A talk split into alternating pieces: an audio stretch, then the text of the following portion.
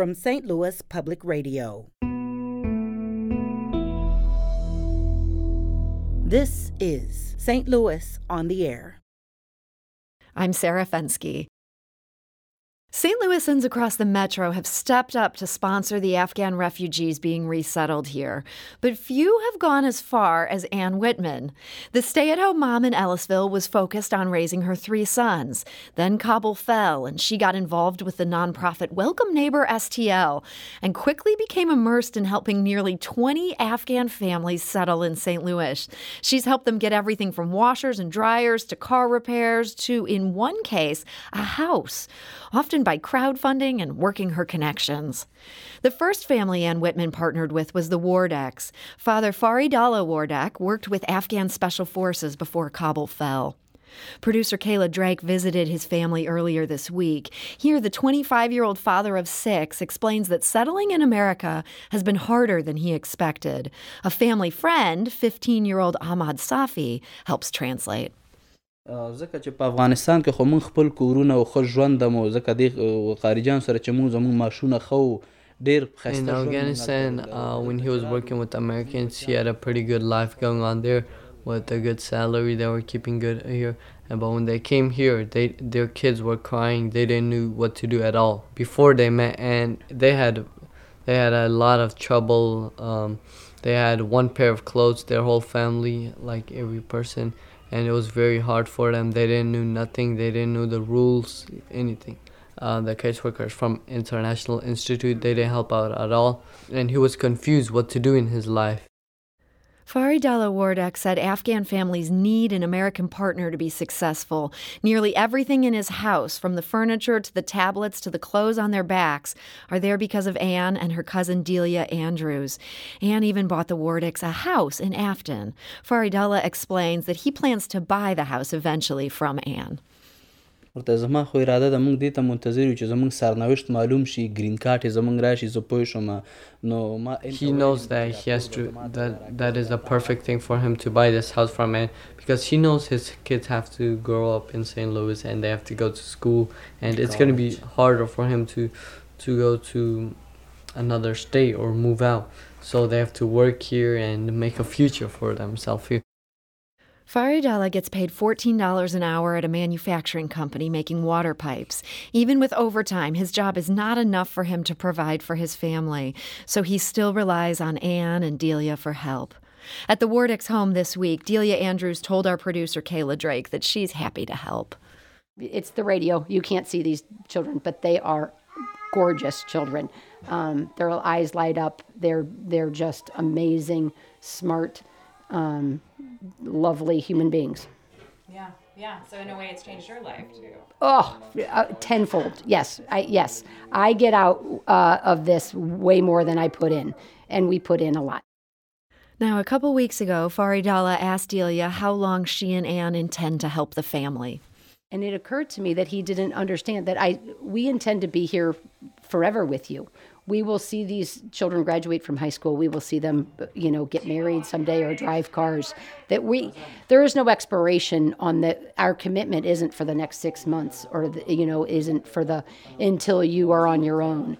Um, he doesn't need us as much. Like I went all last week. The reason I was so excited to get here today was because I didn't see him all last week, and that was unusual. I'm usually here a few times a week. Um, but they are becoming more and more independent, which is the goal, of course. But we will always be involved with this family. They have touched our hearts, and we hope uh, we have touched theirs as well. Delia and Ann often clock 40 hours or more a week shuttling the refugees to doctor's appointments or grocery store runs and helping them wait on hold for government programs. The last eight months revealed to Delia how privileged her life has been in the U.S. We have phones in our pockets and driver's licenses and uh, educations, and um, we are more and more uh, aware of the privilege that we have been given our whole lives, um, and we must we must share it. We must um, help these human beings. They're they're here. Um, sometimes maybe not by choice necessarily, um, but they absolutely uh, deserve our love and respect and our help. And Delia noted that not every volunteer needs to clock 40 hours a week to make a difference. There are all kinds of levels of um, need. Uh, big and small, and everything moves the meter with these families. Any little contribution that can be made is uh, at times life altering. Um, taking a young man to his driving test and he passes is an amazing uh, thing that a gift that you've given them, and it definitely moves the meter. And that is Delia Andrews. She's speaking from the Afton home of the Wardeck family earlier this week.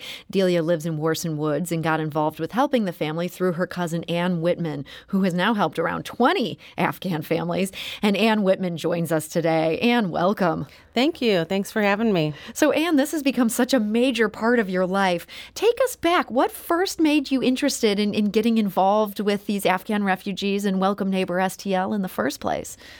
Well, I saw a post on Welcome Neighbor STL's Facebook site that listed two families that had just arrived in St. Louis and it listed the names and ages of all their children. And it just said they just arrived with nothing.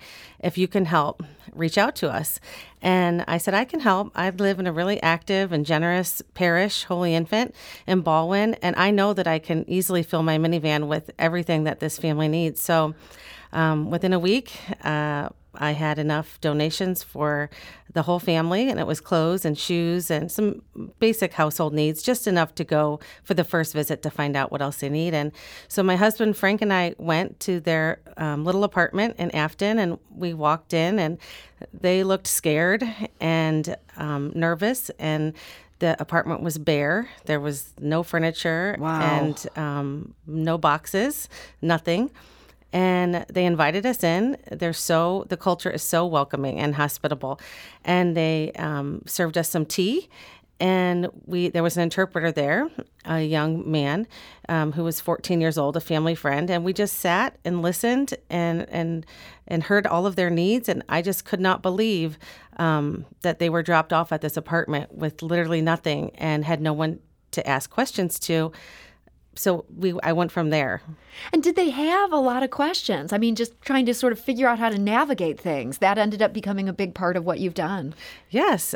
Can you imagine if if you moved to Afghanistan yeah. and the culture is so different and you would have a million questions. So, yes, the the first question was can you help me get a job? Mm-hmm. How do I get a job and um, how do I get food stamps? And um, we need clothes and um, what is safe, what is not safe, ba- basic questions like that. So the first thing we did was we got him a job, and then he was determined to get his driver's license, and he took the permit test many times um, before we then hired a translator, and he passed, and then he got his driver's license, and um, yeah, so th- things started clicking along after he got his driver's license. So, look, it seems like you could have been busy enough just helping this one family. You ended up just going all in, wanted to try to help many more families. Um, was your husband also all in? And go ahead and, and share with the world of course he was like go in and share with the world but it did impact our family significantly because um, when prior to meeting the Wardeck family, you know, my I would drop my kids off at school and then I would have time to go to the grocery store and do laundry and clean the house and, and volunteer at the kids' school and all that changed yeah. overnight. Um, so that was an adjustment for all of our lives. Um, but yes, um, my husband and my family. Um, they saw the need as well, the significant need that this one family um, needed, and they called me for just about everything. So I quickly um, invited my cousin Delia to help me because she had just um, retired from her job. And I knew she had a, a giving heart. And so she jumped right in and started helping me with everything. And so you guys have supplied, um, you know, so many man hours to try to help them navigate this country. You've also given a lot of things, and you've been able to do this by just kind of working your connections. How, how have you made that work? I mean, it's so easy in St. Louis. I mean, we uh, just just asking. Everyone wants to help. Every single person that I know wants to help. They just don't know how to help. Yeah. And once we got in it and we were spending every day with this family, and then obviously word got out, we helped the next family, the next family. Um, just by social media or in my um, in my church environment. You know, as as a Catholic, you're born to um, you know to just know that Jesus came to earth to teach us how to live, and He wants us to serve others, and He wants us to help the needy. So in my circle, which is mostly Catholic people, everyone wants to help, and and so it was so easy to get all of these things. It was so easy to get shoes and clothes and, and gift cards and even cars. Uh, you know, I, I, I, started asking for cars and I got six cars donated. Six cars. People are generous in St. Louis. Yes. Uh-huh. So the six cars is impressive enough. But then at one point, um, you decided to buy a house for this family and you were able to do it where, where they're now paying rent to you and it's just as cheap as this apartment was that they were placed in. What led you to get involved on that level to say, I'm going to buy this house? Well, we finally got the kids into the um, school, and the Afton School District was absolutely amazing. And they, it was like sending your kids to a top-notch private school. That's great. They just went out of their way to love these children, and so we were looking to find a rental house in the Afton School District that they could afford, which was nine hundred and fifty dollars a month, and it was nearly impossible to find something for rent landlords want uh, rental history, they want credit. Um, we had neither of those things. I was willing to co-sign on anything. There just was nothing, and so. I did some research and I found a house for $150,000 and my mortgage was 950 and they pay me 950 and now they have a house with a yard and a basement and they get to go to the same school and they have they have a life here. Yeah. And I mean, how often are we presented with an opportunity like that to just really change somebody's life? And um, I had to take it. You know, I had no choice. And thankfully, my husband was on board but it really it has worked out for all of us. This is remarkable. I understand you've also recruited seven friends to partner with Afghan families. Uh, people were up for this too, not just opening their checkbooks. Not everybody has the time, um, so a lot of people have um, partnered together to pair up with families. But yes, we there are so many families still that don't have an American partner family, and we still need people to step up and be American um, partner families. But it's hard. We live such busy lives in America, mm-hmm. and we hardly have time for our own lives, um, much less adopting another family. But once you meet these families and you realize that their needs are so simple and so easy to meet, you're willing to give your time. So, yes, I've recruited a lot of help, but everybody, you, you go to sleep feeling so fulfilled at the end of the night because you're really helping people that want it and need it, and you're making a big difference in somebody's life. So I feel like um, whether you can give your time or you can give your money, um, this is this is a wonderful group of people to give it to. So, a big thing you're working on right now involves even more cars. Uh, can you tell us about this initiative? Yes. Yeah, so, um, the challenge we have is that they all need cars and they have no money and they cannot get a traditional loan because of the type of visas that they're on.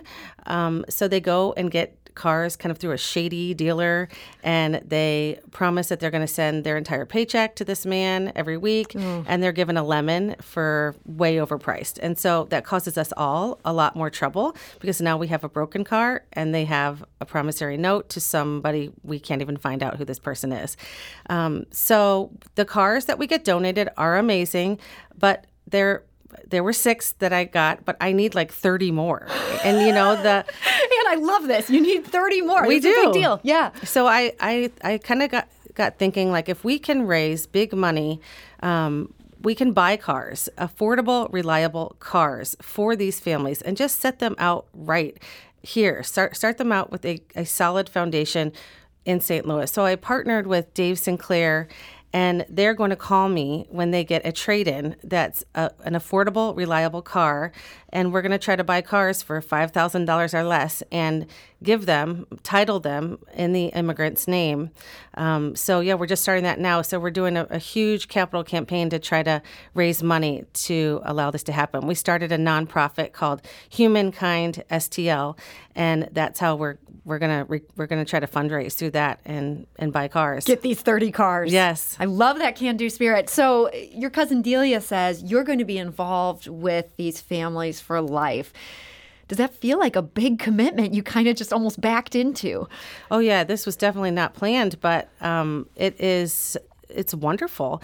I mean the we are learning so much about their culture and i didn't even have to leave my city and they are so loving and appreciative and they need us. So yes, it is it is overwhelming to think that I have now gained uh, 200 plus Afghans into my family, but it's an easy thing to do when you meet them. And so you also have three kids. In just our final moments here, I'm wondering is this something that has maybe helped them, given them a new perspective? Yes, for sure. My kids love to um, play with uh, Fareed's kids because they they speak a different language and my kids had never hung out with anybody who spoke a different language and they and my kids want to learn Pashto. And then they want to teach Farid's kids English and they have so much fun. And my teenager he goes to Chaminade. He initiated a fundraiser on his own at Chaminade and they collected $2,000 um, at a dress down day that then we used towards gift cards for the um, immigrant families. So, yes, my kids see it, they're part of it, and it's definitely impacting their lives in a really positive way. Well, Ann Whitman, this is just remarkable to hear. Thank you so much for joining us today. Thank you for having me.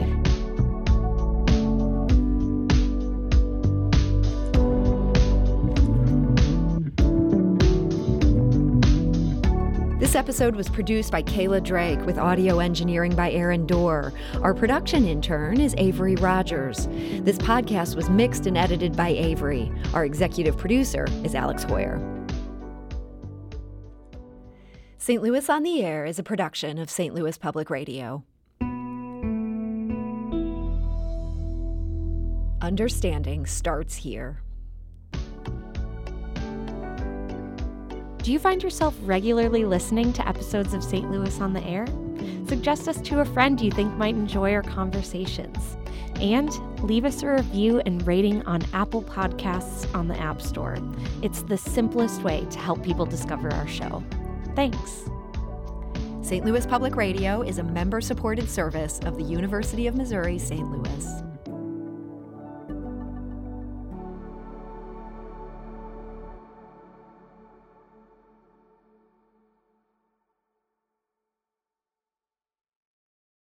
Support comes from Missouri Forest Products Association, committed to sustainable and sound conservation of the state's forests, which support more than 41,000 Missouri jobs, resulting in a $10 billion industry.